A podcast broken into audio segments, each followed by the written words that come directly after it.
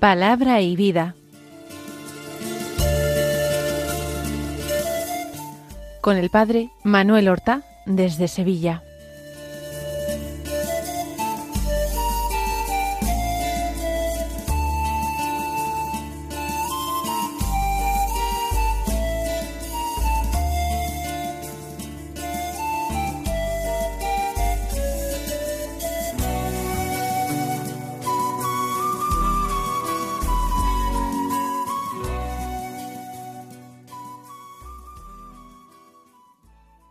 En el nombre del Padre y del Hijo y del Espíritu Santo. Amén. Alabados sean Jesús y María. Muy buenos días, queridos amigos, oyentes de Radio María y seguidores del programa Palabra y Vida. Hoy es el miércoles de la tercera semana del Adviento, que es 20 de diciembre.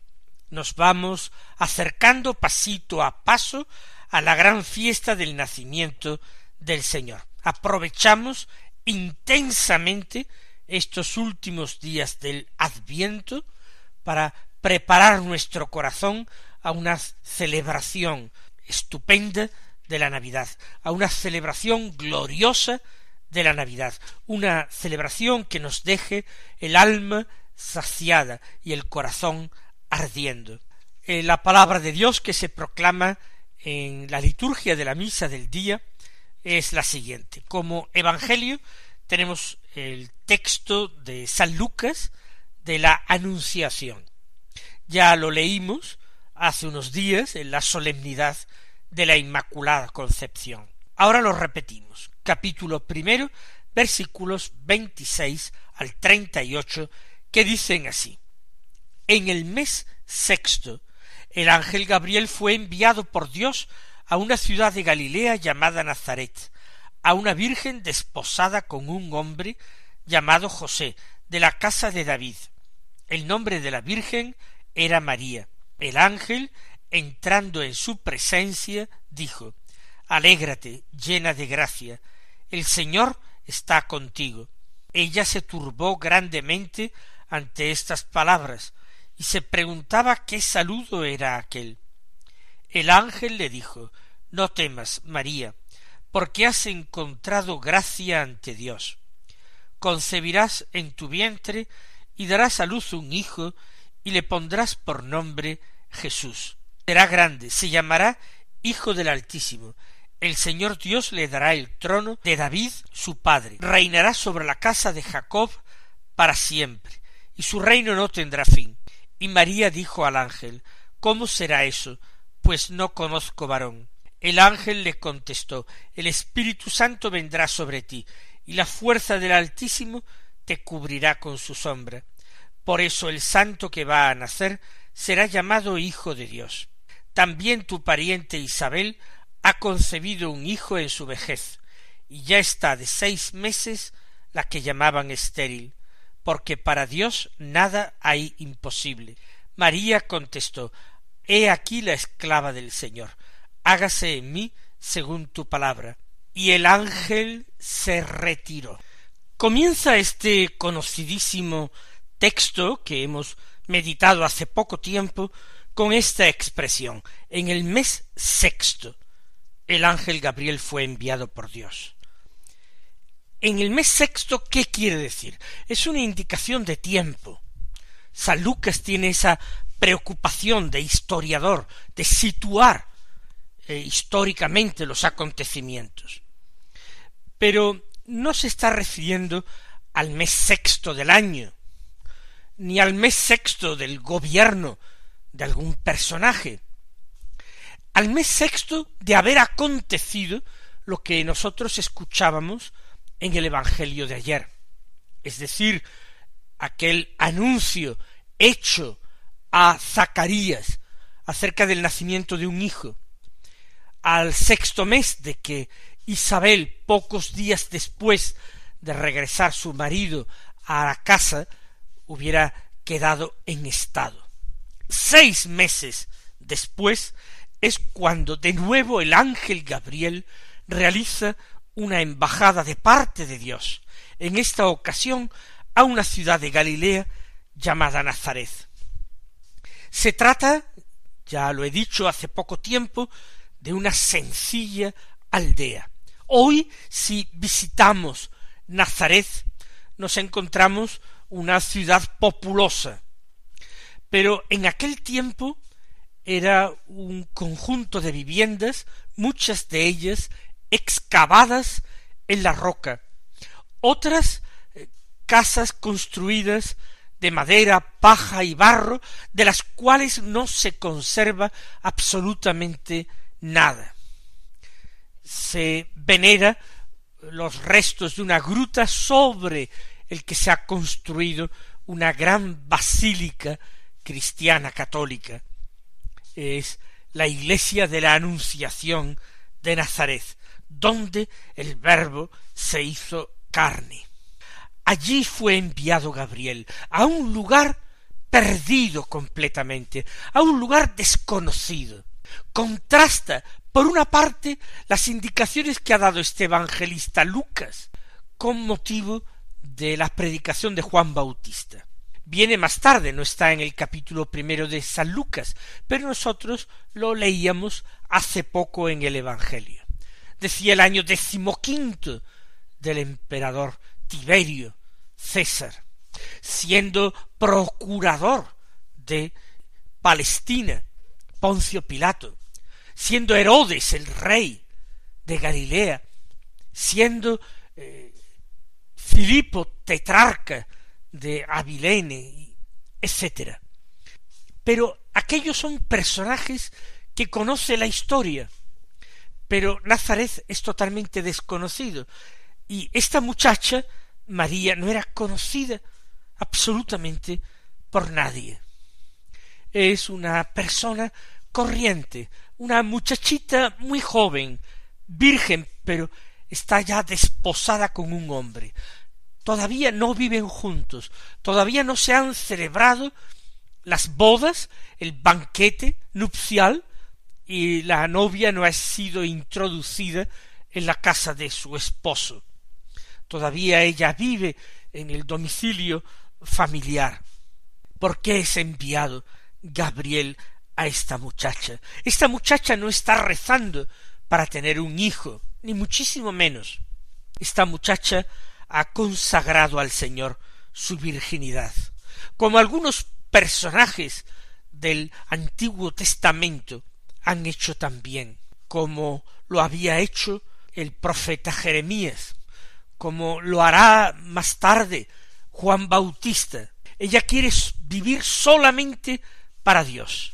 Y el Señor ha confirmado esta vocación suya, esta vocación a la virginidad el matrimonio se ha pactado, quizás por los padres, y ella aguarda ese momento de eh, comenzar a cohabitar con José, a pesar de que su propósito de virginidad es firme y quizás incluso conocido del mismo José que lo aceptaría.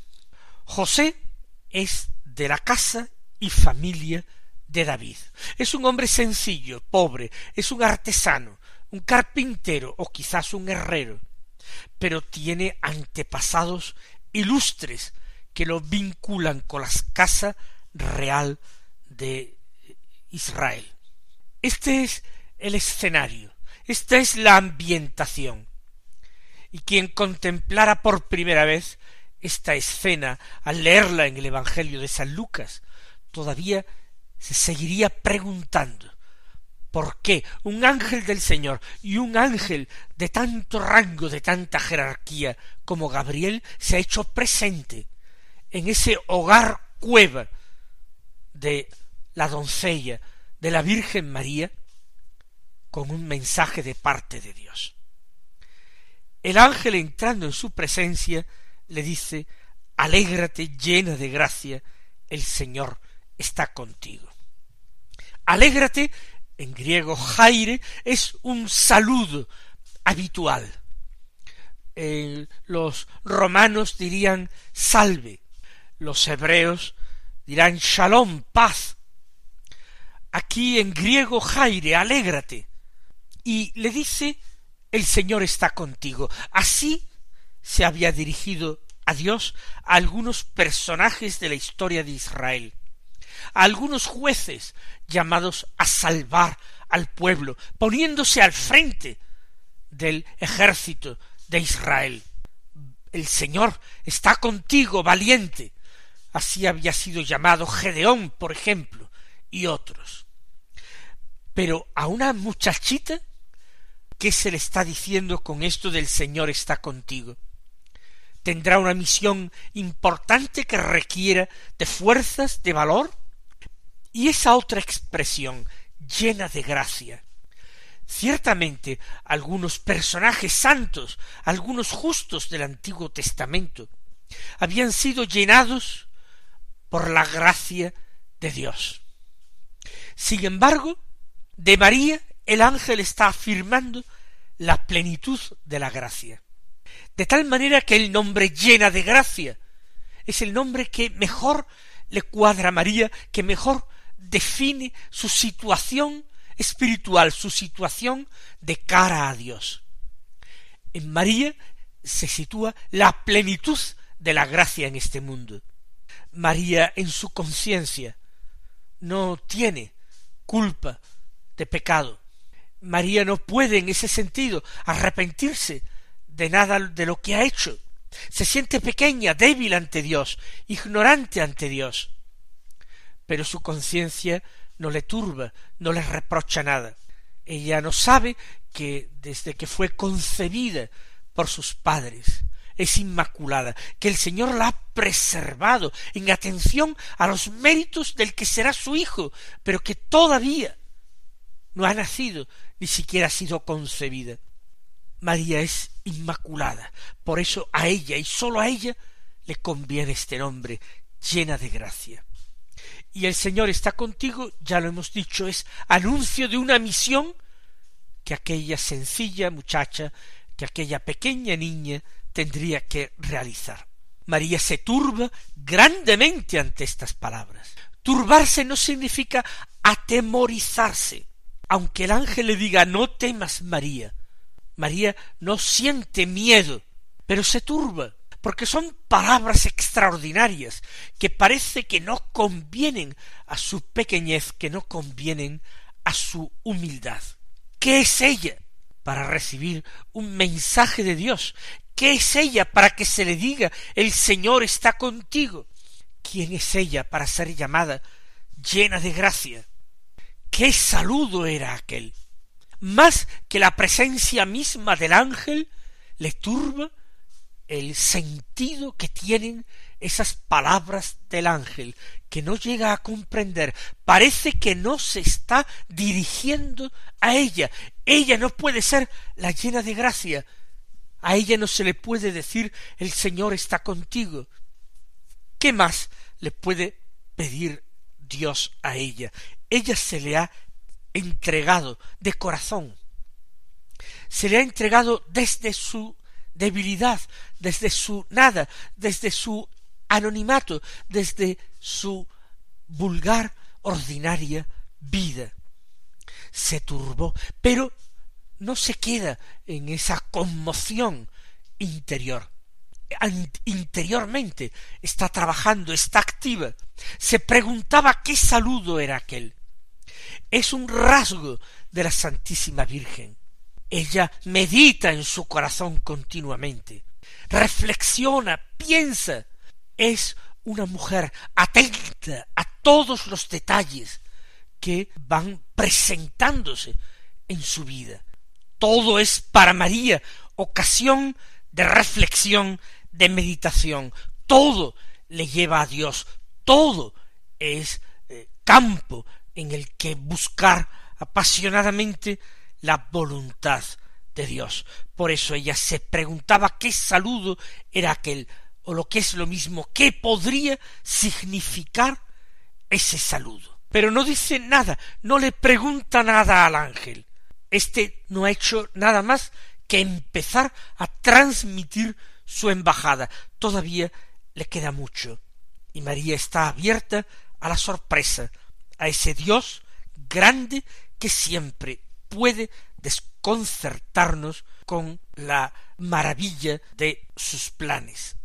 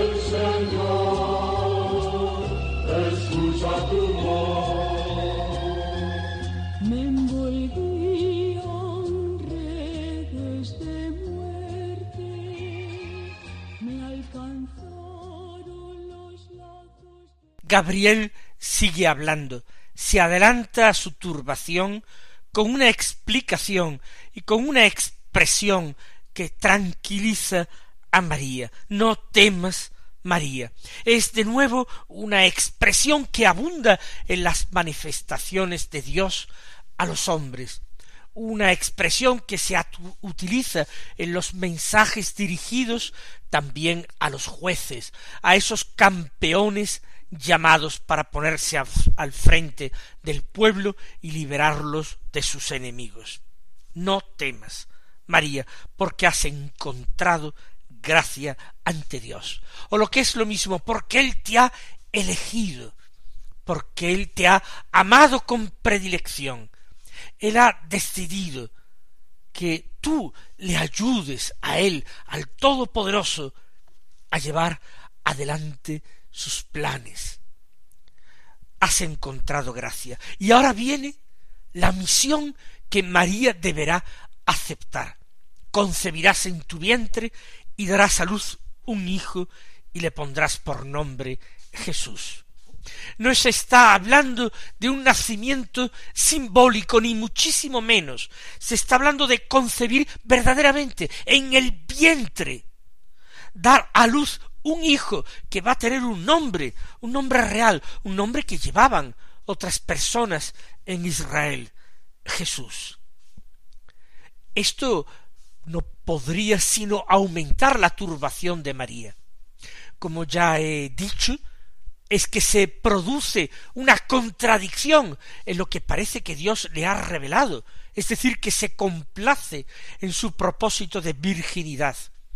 Y al mismo tiempo Dios le pide la maternidad de un niño, aunque este niño sea el mismísimo Mesías que está esperando Israel, por cuya venida la Virgen María también reza? Concebirás en tu vientre, ha dicho el ángel, y hasta el nombre que debe llevar el niño, Jesús. Y sigue, será grande, se llamará Hijo del Altísimo, el Señor Dios le dará el trono de David su padre. Claramente el ángel Gabriel está anunciando la concepción y el nacimiento del Mesías. Será grande, pero no será solamente un profeta. Se le llamará Hijo del Altísimo, pero no como a cualquier rey de la tierra. Se le dará por parte de Dios el trono de David su padre. Él es el hijo de David que tenía que venir. Él es el Mesías del que hablaban los, los salmos, el, Mesías que eh, profetizaban los profetas de Israel. Y será grande, importante. Reinará sobre la casa de Jacob para siempre y su reino no tendrá fin. Se está anunciando un reinado eterno y eso ya desborda las previsiones más optimistas en relación al Mesías. El hijo de David reinaría sobre la casa de Israel, pero para siempre jamás. ¿No va a tener fin su reinado?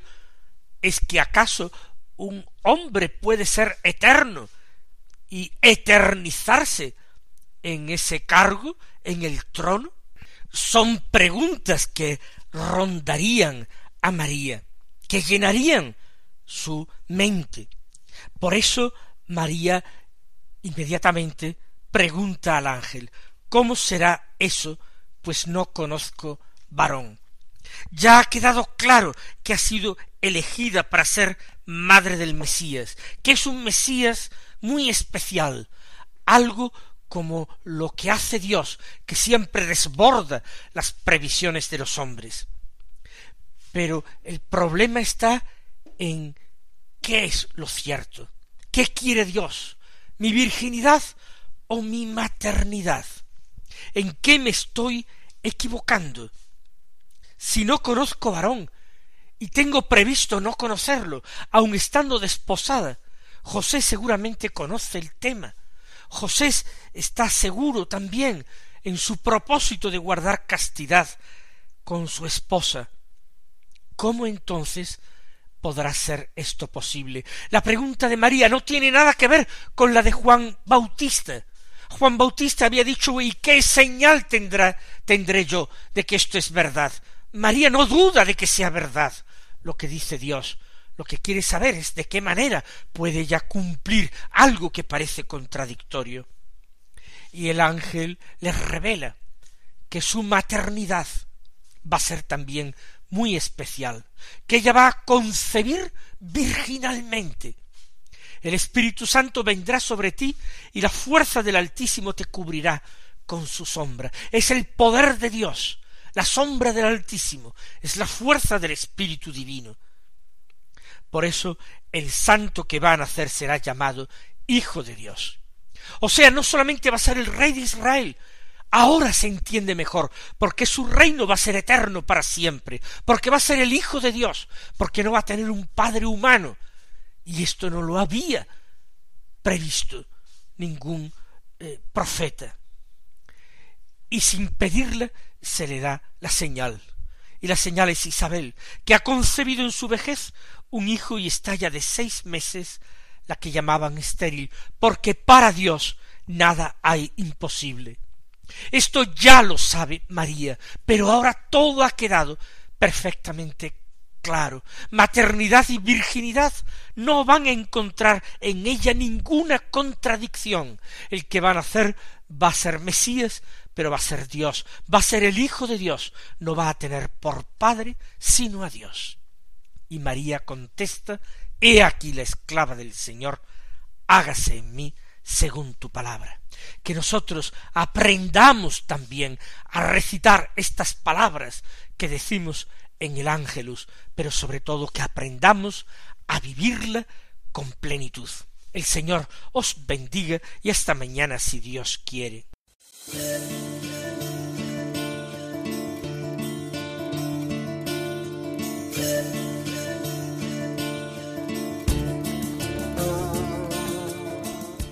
Han escuchado en Radio María Palabra y Vida, un programa que dirige el Padre Manuel Horta.